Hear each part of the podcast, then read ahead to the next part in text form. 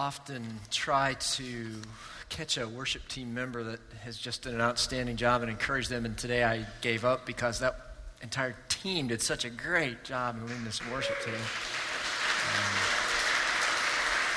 I hope that, hope that you will encourage them as you catch them coming and going. We're, we're privileged to be led by them before our, our wonderful Savior in such a way. I want to start a new series today called Seeking God Wholeheartedly Lessons from the Life of David in 1st and 2nd Samuel. And it's going to be a long series. It'll run all the way into the fall as we work our way through um, the latter part of 1st and 2nd Samuel. We'll, we'll focus on David, and he shows up about chapter 16 of 1 Samuel, which is where we want to begin our focus. As a result of that, I have to do two things that you ought not have to do. One is I'm going to drop you into the middle of a book of the Old Testament and expect you to make sense out of it. And because I'm dropping you into the middle of the book of the Old Testament, expect you to make sense out of it, today I have to teach 16 chapters of the Bible in one message. So I hope you didn't have any plans for the rest of the afternoon because we've got some ground to cover. I honestly am going to try to take you through 16 chapters of the book of 1 Samuel today in kind of an overview fashion by telling uh, three men's stories who are the predominant characters, the main characters in the book of 1 Samuel. That is going to require me to teach a lot of content, okay? which means that you really need to sharpen your elbows and poke your partner if they get a little drowsy this morning because we're going to have to go through a lot of stuff. It's going to require you to grasp a lot of concepts and, and details that you may not be familiar with. But these three lives have so much to say to us. And I'd like to begin by praying that God would make us receptive as we walk through this book together, okay? Let's pray. God, we, we, we will be exposed to much in the next few moments, but I pray that that would um, not detract us from that one thing that you might be saying to each one of us about our lives as we have this glorious privilege of realigning our lives from our own foolish ways to your beautiful plan for our lives. And I pray that the proclamation and reading of your word now would serve that great purpose in every life in this room. Every life that hears uh, this message proclaimed, that you might be at work and that we might be sensitive to what it is you're saying to us. So, Spirit, come and guide us now, we pray. Amen. If I can back you up even farther than the book of 1 Samuel, back to the book of Exodus, God's people were enslaved in Egypt. And then, of course, were mightily delivered. You've seen the Ten Commandments or the Prince of Egypt, and you've read the stories in the Bible. You're familiar with the plagues and the parting of the Red Sea and the miraculous deliverance that God did from his people with the intent of taking them into the promised land. Well, a few books later in the Bible, in the book of Joshua, they get to the promised land and they conquer it. Militarily, they enter the promised land, they run out the Canaanites, and they possess that land, the land of Canaan. The book of Judges, which immediately precedes our, our context, our book, where we want to talk historically, there's a series of leaders that are raised up to deliver God's people. They're called judges. People like Gideon and Samson, who are raised up to deliver God's people when they fall away from his ways and fall into depravity and sin and the judgment that comes with it. God would bring a judge who would serve as a deliverer amongst his people. Well, at the point of 1 Samuel opening, it's the time of the judges, and it's a low point in that cycle of sin and deliverance, sin and deliverance. And the people are awaiting a judge who will deliver them from the pattern that they are embroiled in. Um, that is when Samuel for whom the books of 1st and 2nd Samuel are named, comes onto the scene. And he is born as a result of his mother's passionate prayer for him. In um, chapter 1 of 1 Samuel, you can follow along in your Bibles if you'd like. We'll just kind of be racing through those first 16 chapters, and feel free to follow along if you'd like in your Bibles. Verse 9 When they had finished eating and drinking in Shiloh, Hannah, Samuel's mother, stood up and Eli the priest was sitting on a chair by the doorpost of the Lord's temple. In bitterness of soul, Hannah wept much and prayed to the Lord, and she made a vow. This is what she said O Lord Almighty, if you will only look upon your servant's misery and remember me and not forget your servant, but give her a son. She's praying to God for a child, for a son. Then I will give him to the Lord for all the days of his life, and no razor will ever be used on his head. He will be dedicated to the Lord's service. Her prayer is answered, and a son named Samuel is born to her. She says, I prayed for this child and the Lord has granted me what I asked of him. So now I give him to the Lord. For his whole life he'll be given over to the Lord, and he worshiped the Lord there. And you'll recognize some of the language there is language we like to use in the dedication of our children as a way for parents to express that their child is a gift from the Lord, that they are giving back over to him for his name's sake and for his glory. And Hannah does that here very literally because Samuel becomes a priest. Now, in Samuel's time, it says the boy Samuel ministered before the Lord under Eli, the priest. In those days, the word of the Lord was rare, and there were not many visions, principally because the people were corrupt. God's priests were corrupt in those days, as we'll see. And so, not much was heard from God in those days. But Samuel heard from the Lord. One night, as he was preparing to go to bed, as a, as a young boy still, evidently, um, he heard God's voice calling him, Samuel, Samuel, but he couldn't recognize who it was. He thought it was Eli the priest. And so on three different occasions, he hears the voice, he runs to Eli's room, and he says, Here I am. You called me? And finally, Eli figures out that it's God calling his young apprentice. And so he tells Samuel to say these words if God should call again. And in verse 10, the Lord did come again, and he stood there calling as at the other times Samuel, Samuel. And then Samuel says something that will mark the rest of his life in ministry. He says, Speak, for your servant is listening. And if there is one trait about Samuel's life that's evident throughout his life and ministry, he listened to what God had to, said, and he, to say, and he obeyed it. He was marked by the word of God all of his life and ministry. He radically obeys it. One example of that is later in our story, we'll get there this morning, Lord willing.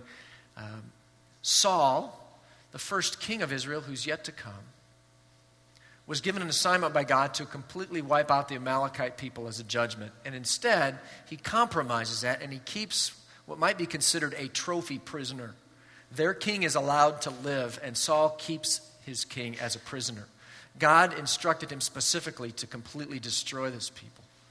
Um, well, Samuel finds out about this in uh, chapter 15. And he says, Bring me Agag, king of the Amalekites. And Agag came to him confidently, thinking, Surely the bitterness of death is past.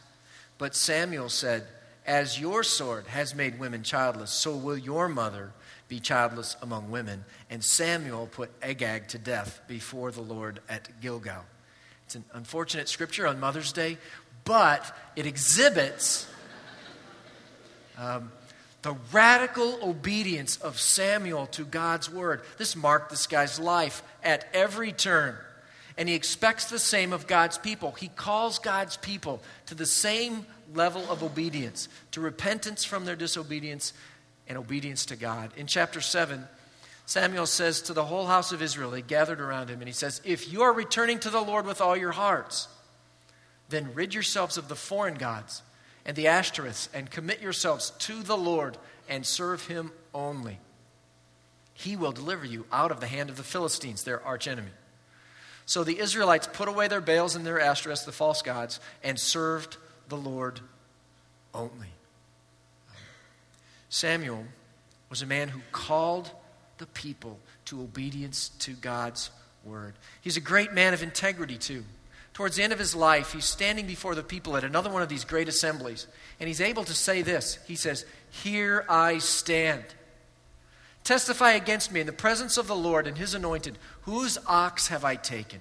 Whose donkey have I taken? Whom have I cheated? Whom have I oppressed? From whose hand have I accepted a bribe to make me shut my eyes? If I have done any of these, I'll make it right. And the people responded, You have not cheated or oppressed us. You have not taken anything from anyone's hand.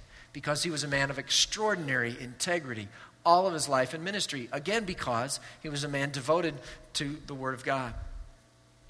Samuel, probably the other predominant trait about Samuel as you read the early parts of the book of 1 Samuel is he was a man of extraordinary prayer. Um, in chapter 7, Samuel says, Assemble all Israel at Mizpah, and I will intercede for the Lord for you. So he's going to pray for God's people, intercede for them. When they had assembled at Mizpah, they drew, near, they drew water and poured it out before the Lord. And on that day they fasted and they confessed, We have sinned against the Lord. And Samuel was the leader of Israel at Mizpah. Now the Philistines heard that Israel had assembled at Mizpah, and the rulers of the Philistines came up to attack them. So Samuel calls this great gathering to pray and intercede for the people. Their enemies hear about it, and they're going to attack them while they're at worship. Be like us being attacked this morning while we're on here worship. The Israelites heard of it. They were afraid because of the Philistines. And they said to Samuel, Do not stop crying out to the Lord our God for us, that he may rescue us from the hand of the Philistines. And Samuel took a suckling lamb and offered it up as a whole burnt offering to the Lord. And he cried out to the Lord on Israel's behalf, and the Lord answered him. The Lord heard his prayer. This is Samuel's legacy. He's alluded to in the Psalms. Um, in Psalm skip to this. Psalm 99 says, Moses and Aaron were among his priests, and Samuel was among those who called on his name. They called on the Lord, and he answered them. Samuel's legacy was a man who prayed to God, and God would hear him. Jeremiah says something similar. The Lord says to Jeremiah, Even if Moses and Samuel were to stand before me, my heart would not go out to this people. Send them away from my presence. Let them go.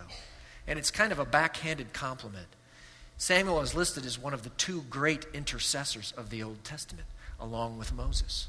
And even the New Testament, well, I forget that. But at, at, any rate, there's a whole, whole series of uh, situations where his legacy is underscored as a man of prayer. So Samuel dominates the early landscape of the book of 1 Samuel as a man of prayer and of the word who seeks after God and radically obeys Him. And He calls the people to do the same thing, to seek God with all their heart.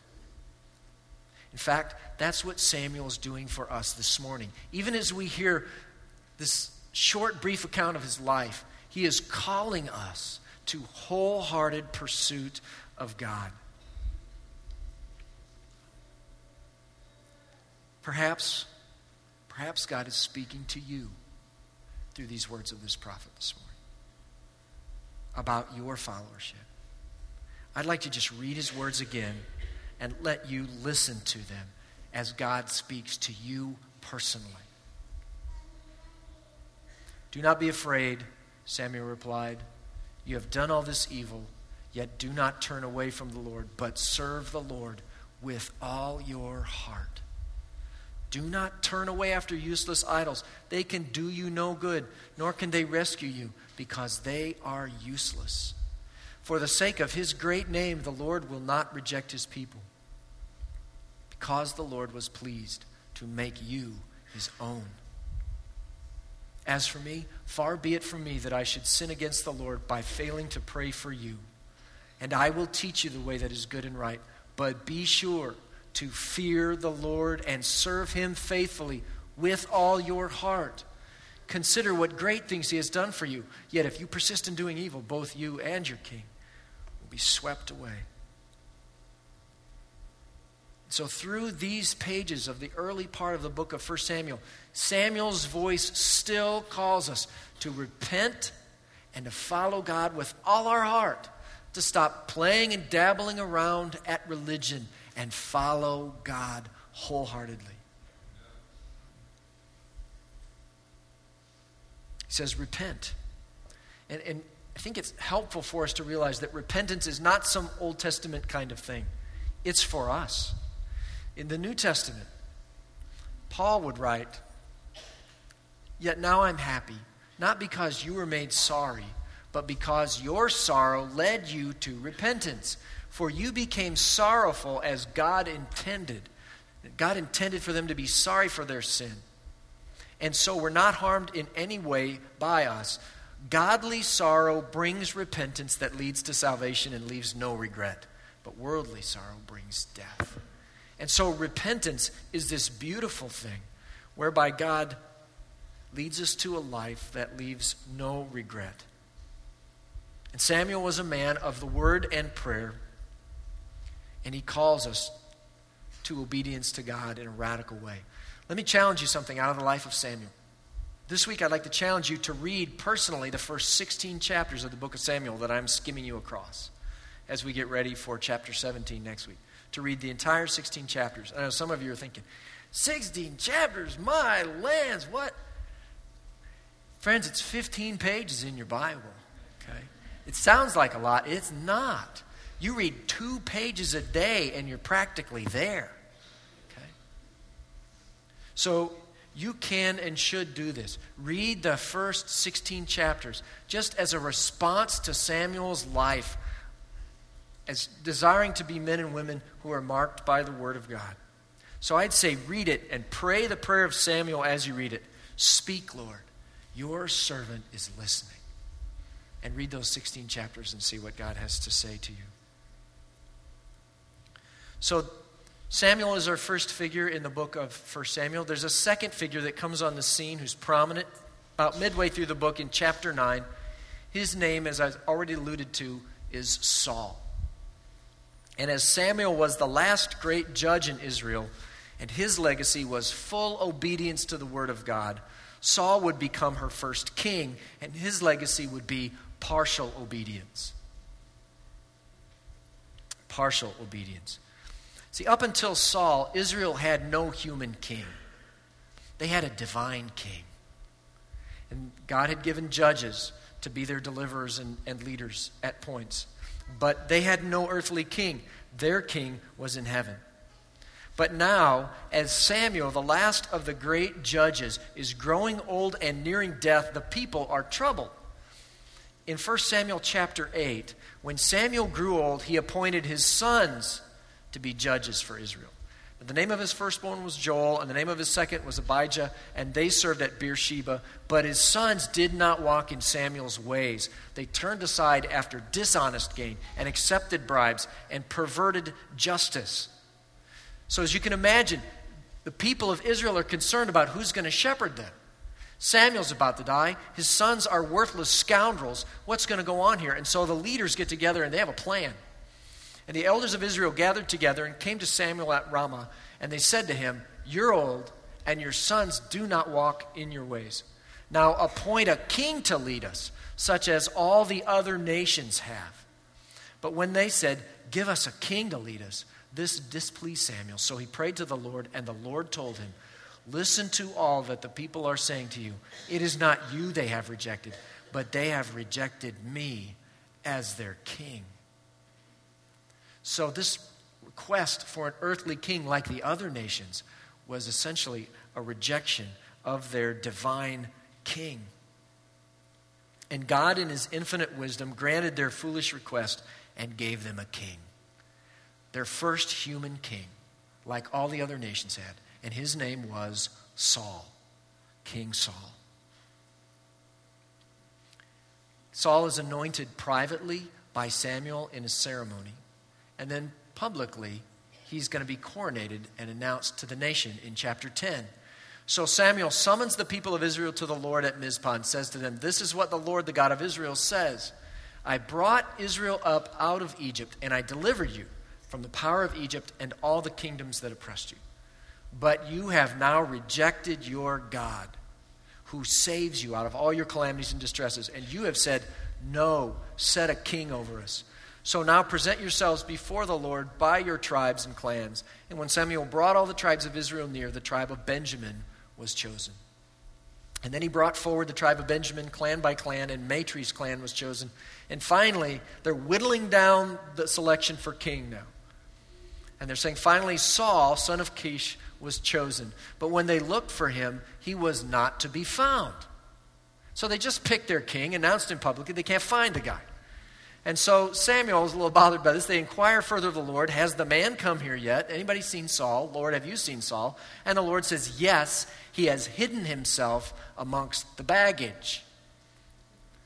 Now, two things that I'll underscore for you at this point in time. One, important point, you cannot hide from God. Okay? Just a little aside as you think about that. Two, it's not a good thing when your anointed king who's been anointed by Samuel himself, whose word never falls to the ground, it says. His word always comes true. When he's been anointed by Samuel on a private ceremony, and then Saul had three miraculous confirming signs of his anointing prior to this point in time. When those things have all happened to him, and it's time for him to be announced, and he's hiding in the baggage. This does not bode well for this whole king thing that the leaders of Israel have come up with. So, as you might expect, it's only a couple of chapters into Saul's reign where there's a downward turn. In chapter 13, the Philistines, again their archenemies, assembled to fight Israel with 3,000 chariots, 6,000 charioteers, and soldiers as numerous as the sand on the seashore. They went up and camped at Michmash, east of Bethaven. And when the men of Israel saw that their situation was critical and that their army was hard pressed, they hid in caves and thickets, among the rocks, and in pits and cisterns. Some Hebrews even crossed the Jordan to the land of Gad and Gilead. Saul remained at Gilgal, and all the troops with him were quaking with fear. And he waited seven days, the time that had set by Samuel, because Samuel had told Saul, Wait seven days, I will come and sacrifice an offering for the Lord for your military conquest in the situation. But Samuel did not come to Gilgal, and Saul's men began to scatter. So Saul says, Bring me the burnt offerings and the fellowship offerings. And Saul offered up the burnt offering that Samuel was to have offered as the priest. Just as he finished making the offering, Samuel arrives, and Saul went out to greet him. Now, at this point in time, it seems like a pretty noble thing to do. He's concerned that God would go with him in battle, so he's seeking God's approval. And that seems like a noble thing to do. But Samuel shows up and says, What have you done? Saul said, Well, I, when I saw that the men were scattering and he did not come at set time, and that the Philistines were assembling at Michmash, I thought, Now the Philistines will come down against me at Gilgal, and I have not sought the Lord's favor. So I felt compelled to offer the burnt offering, which sounds like a great plan. But we read what Samuel says next. He says, You have acted foolishly. You have not kept the command the Lord your God gave you. If you had, he would have established your kingdom over Israel for all time. See, the problem is that Saul would not trust God's word brought to him through Samuel and he would not fully obey it. See, a human king of Israel, especially in matters of military conquest for the nation, was only to act according to the directives he got from the divine king, God himself. There was no room for do it yourselfers or improvisers. Saul was expected to obey God fully, and he did not. And so in verse 14, the very next verse, Samuel says, Now your kingdom, Saul, will not endure. The Lord has sought out a man after his own heart. There's that phrase again. And appointed him leader of his people because you have not kept the Lord's command. Saul's slide continues in the next chapter with rash decisions that cause him ultimately to vow to kill his own son, Jonathan. Jonathan's life is spared only when Saul's own soldiers defy him and step in and spare Jonathan's life. And in chapter 15, Saul disobeys God once again. Samuel said to Saul, I'm the one the Lord sent to anoint you king over his people Israel. So listen now to the message from the Lord. This is what the Lord Almighty says I will punish the Amalekites for what they did to Israel when they waylaid them as they came up from Egypt. Now go attack the Amalekites and totally destroy everything that belongs to them. So there is a, uh, a directive from God that's given to Saul as the military leader of the people to go and totally destroy the Amalekites for the way they had opposed God's people when they were being delivered from Egypt. Okay?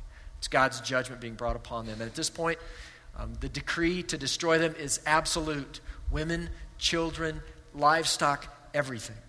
And this raises a lot of difficult questions about a thing in the Bible in the Old Testament, sometimes referred to as a holy war.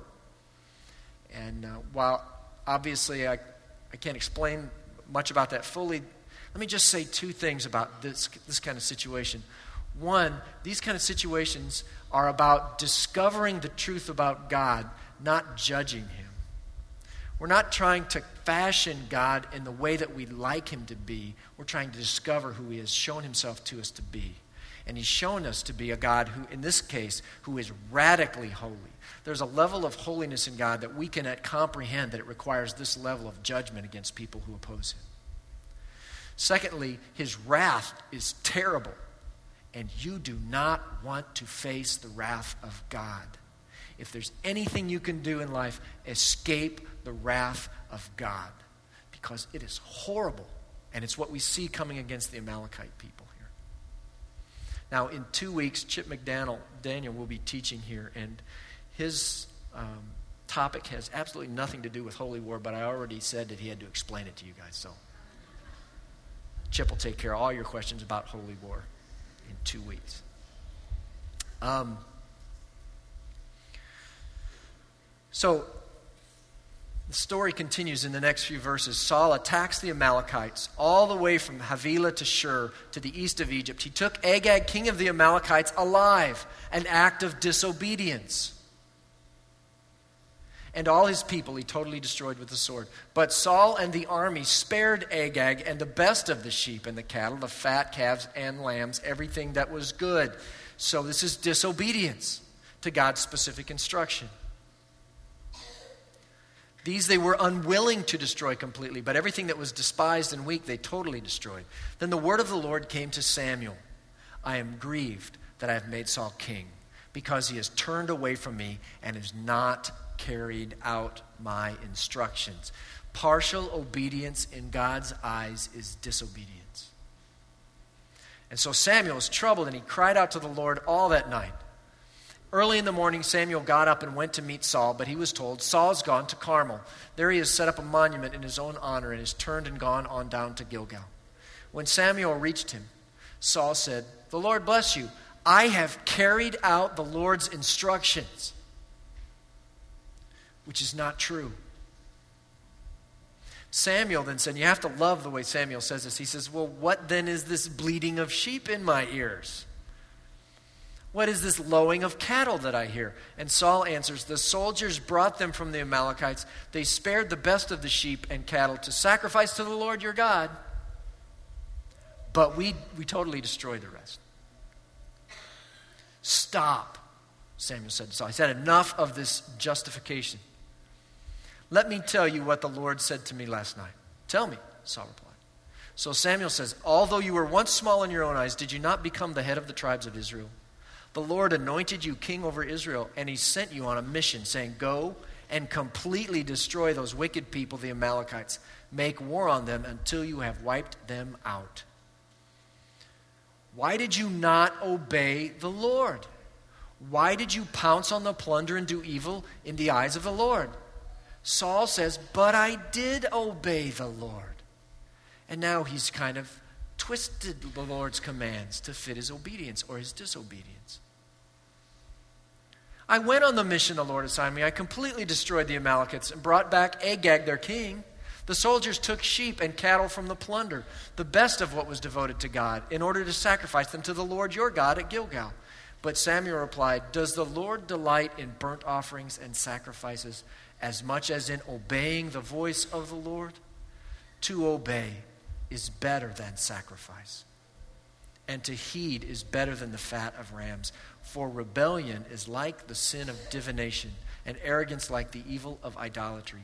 Because you have rejected the word of the Lord, Saul, he has rejected you as king.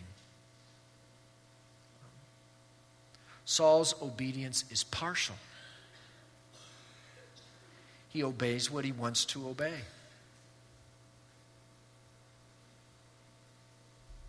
It's selective. And then his repentance is marred by excuses and selfish concerns.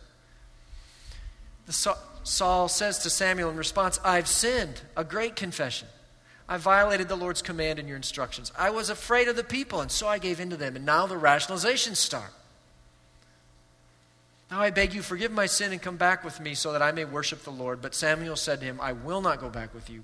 You have rejected the word of the Lord, and the Lord has rejected you as king over Israel. Saul replied, I have sinned, but please honor me before the elders of my people and before Israel. Saul's concern is not about what he's done to dishonor God, it's about me, it's about his own reputation. And so, as we consider Saul's rejection and demise, his life poses us a couple of questions. First of all, how is your repentance? I wonder when was the last time you told somebody, I was wrong, I am sorry, without qualification, without a but you attached?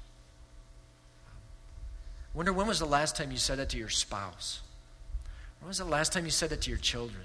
You know, I find it extraordinarily hard to approach my children and say, you know what, I was wrong, I'm sorry, without attaching a, but you shouldn't have done that. See, but that's like Saul. It's an inability to stay focused on my own responsibility for my sin. And so, at the heart of our theme this year of seeking God wholeheartedly is the idea of learning to repent well and often. Without excuses. No, but what about yous? Or no, but what about thems? No, but what abouts? Just what about my great sin, God? And what about your great name, God?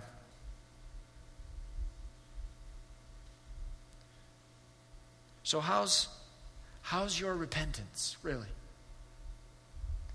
And he pushes another question at us from his story in 1 Samuel, and that is so, how's your obedience?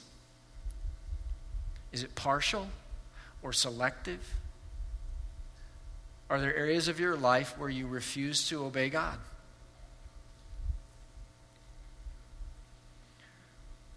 Well, back to our story. As you can imagine, with Saul's demise, Samuel near death, and his sons worthless scoundrels, the people of Israel are greatly concerned once again about who's going to shepherd them because Saul has now been definitively rejected by God.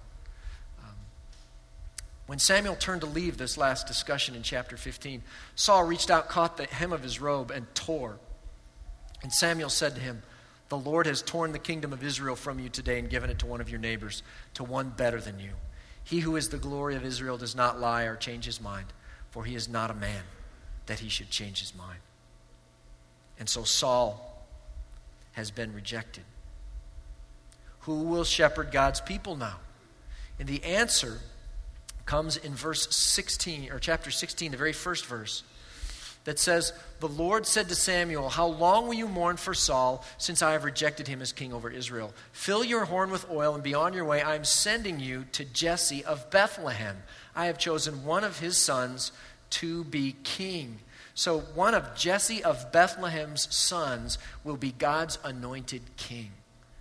And that should set off some familiar bells in your mind where you have read or heard of another son, descendant of Jesse, who also will be from Bethlehem, who also will be God's anointed king. His name is Jesus. And now, through David, we have established the line of the Messiah where Matthew actually says Jesus is the son of David.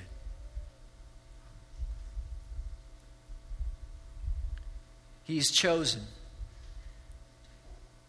And the way he's chosen catches everybody that's involved, even Samuel, by surprise. In chapter 16, verse 6, Samuel is arriving at Jesse's house in Bethlehem to anoint his son king. And he sees Eliab and he thought, Surely the Lord's anointed stands here before before the Lord. But the Lord said to Samuel, Do not consider his appearance or his height. Saul was a head taller than everyone else in the kingdom. He said, Don't worry about his appearance or his height, for I have rejected him.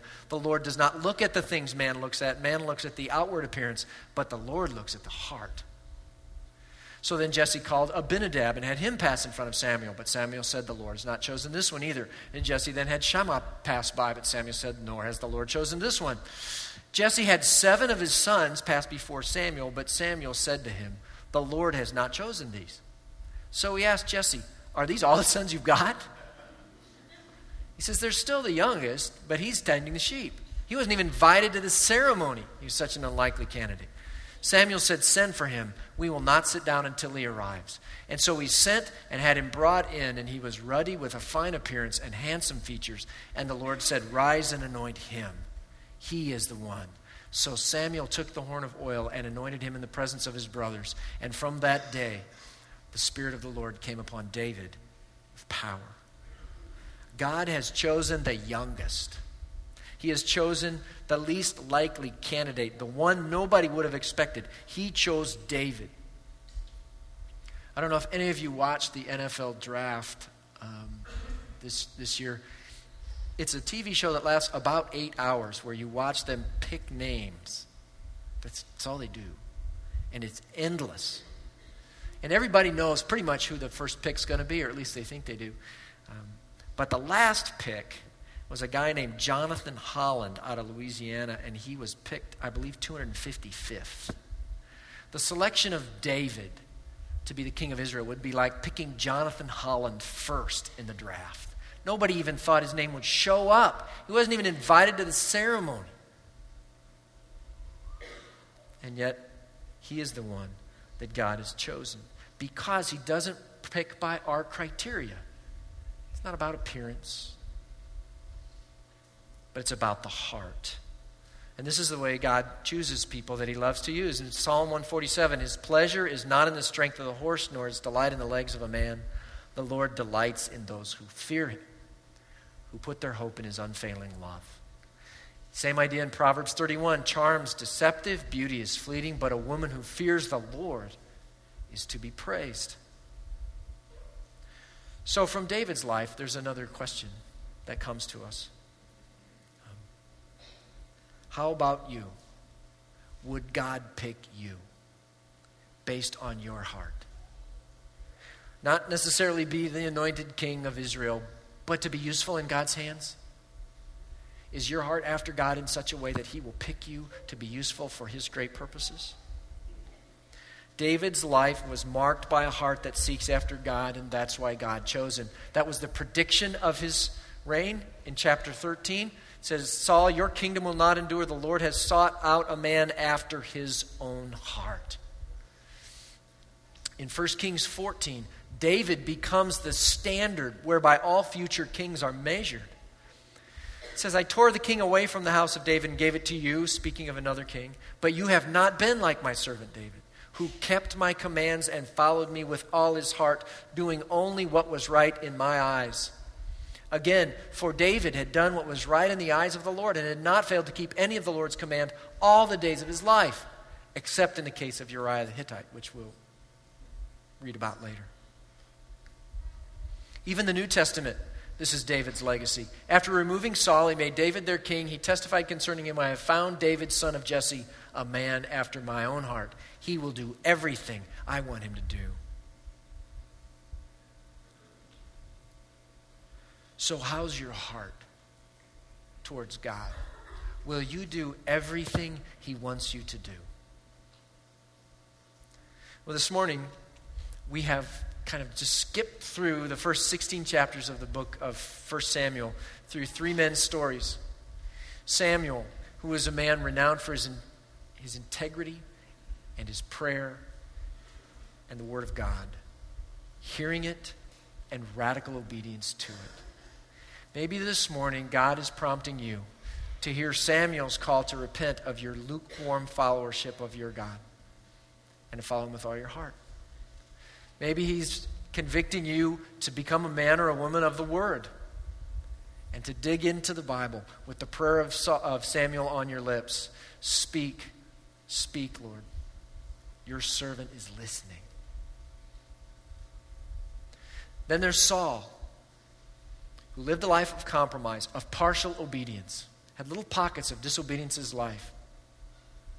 And maybe God is pointing to you about a pocket you have that's just like Saul's. That's your king that you're keeping alive. Lastly, there's David, chosen to be the anointed king of Israel because he was after God with all his heart. He was a man after God's own heart, it says. And so, as God is speaking to you this morning, I want to encourage you to, to respond during our time of response as the worship team comes. May we respond this morning like Samuel and David in response to God's holy word. Would you bow with me in prayer? Lord God, come. Show us how to follow you like Samuel and like David. Deliver us from a legacy like Saul.